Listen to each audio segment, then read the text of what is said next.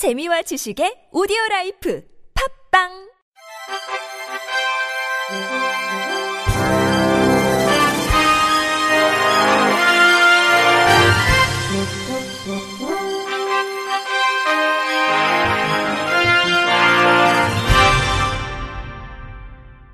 청취자 여러분 안녕하십니까? 7월 17일 화요일 KBS 뉴스입니다.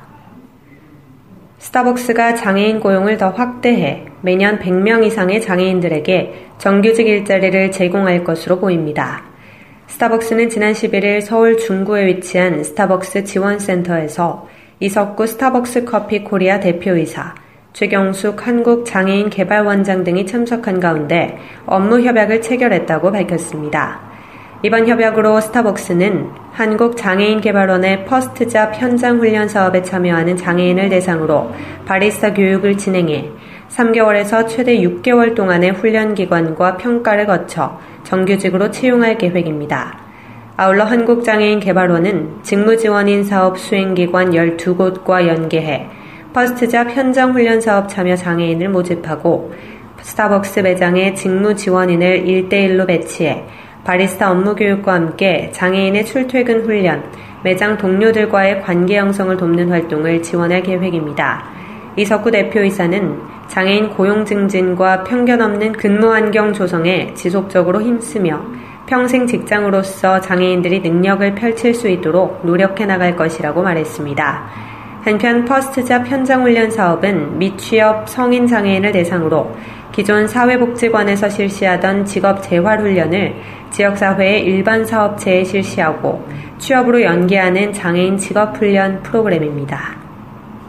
김현미 국토교통부 장관이 국회의원회관 주차장 장애인 곳 주차구역에 관용차를 주차한 사실이 확인돼 논란이 일고 있습니다.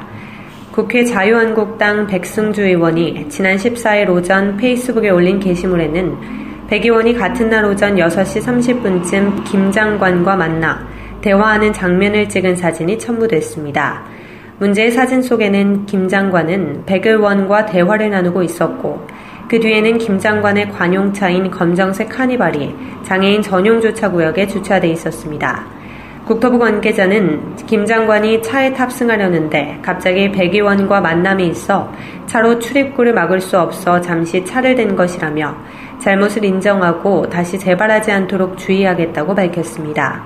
한편 비장애인이 장애인 주차구역에 차를 세우면 경고 없이 과태료 10만 원을 내야 합니다. 한국복지방송이 사회공헌 사업의 일환으로 시각장애 학생을 위해 개발된 영어 교재 무상 보급에 나섭니다. 이번에 보급하는 영어 교재는 시각장애 학생들을 위해 개발한 오디오 교재에서 원어민이 말한 영어 문장을 다시 한국인 강사가 읽어주는 방식으로 제작됐습니다. 실제 교재를 시범적으로 활용해 본 시각장애인들은 원어민의 말로만 들었을 때는 들리지 않던 문장이 설명을 들은 뒤에는 귀에 들어온다고 전했습니다. 한국복지방송은 해당 교재를 전국의 시각장애 특수학교에 우선 보급하고 일반 학교에서 통합교육을 받고 있는 시각장애 학생을 대상으로도 보급을 이어갈 방침입니다. 일반 기업의 장애인 역도 직장운동부 첫 창단 사례인 클라렌 시각장애인 역도팀 창단식이 지난 13일 주 인터로조 회의실에서 열렸습니다. 클라렌 역도팀은 권태윤 감독과 시각장애 1급 김휴협, 시각장애 3급 박한별 등 2명의 선수로 구성됐습니다. 인터로조는 선수 고용, 훈련 시설 및 활동, 대회 참가 등과 관련해 지속적인 지원을 할 계획입니다.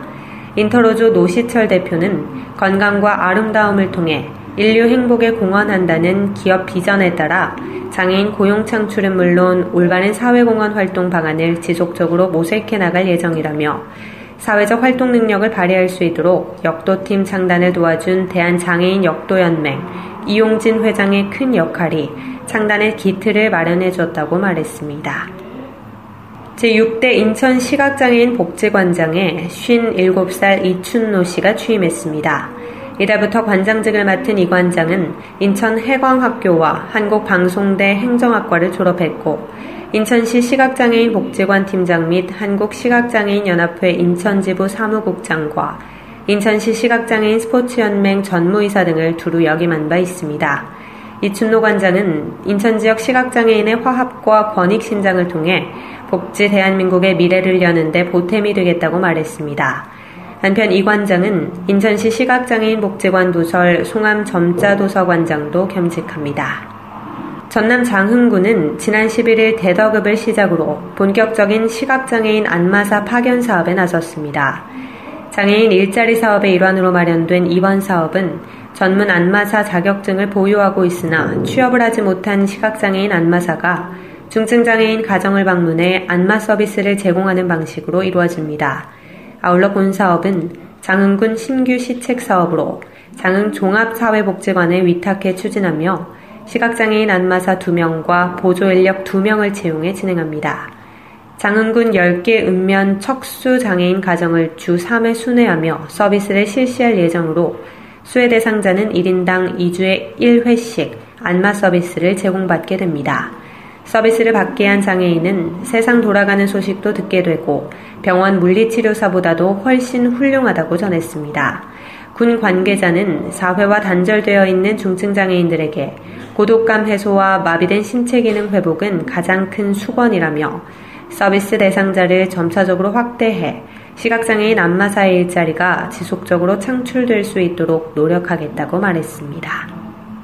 전북 임실군과 한국시각장애인연합회 전북지부 임실지회는 지난 13일 성수면 성수산 가든에서 임실군 시각장애인 하계수련회를 개최했습니다.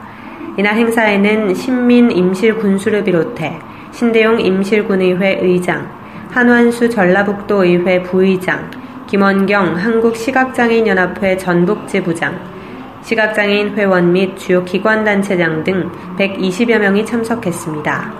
이번 행사는 개회식을 시작으로 다채로운 예술단 공연과 회원의 장기를 뽐내는 노래자랑 등이 이어졌습니다. 신민 군수는 축사를 통해 임실군 관내 300여 명의 시각장애인 분들이 불편함이 없도록 생활 이동 지원 센터 운영 지원과 문화 탐방 등 다양한 시책을 추진하고 있다며 시각장애인과의 소통과 협력을 통해 사회적 적응 능력을 향상시키고 잠재력 능력을 발굴해 모두가 행복한 임시를 만들어 나가자고 강조했습니다. 끝으로 날씨입니다. 내일은 충청 남부 내륙과 전북 내륙, 경북 내륙 지역에 오후 한때 소나기가 내리는 곳이 있겠습니다. 당분간 충남과 남부지방, 제주도 지역의 일부 지역에서는 폭염특보가 발효된 가운데 낮 기온이 33도 이상 올라 덥겠습니다. 내륙 중심으로 폭염특보가 차차 확대될 예정입니다. 건강관리에 유의하시기 바랍니다.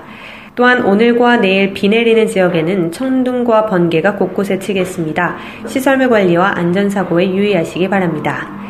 내일 아침 최저 기온은 20도에서 24도, 낮 최고 기온은 25도에서 34도가 되겠습니다.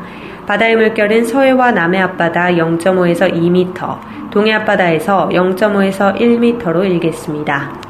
이상으로 7월 17일 화요일 KBIC 뉴스를 마칩니다. 지금까지 제작의 류창동, 진행의 조소혜였습니다. 고맙습니다. KBIC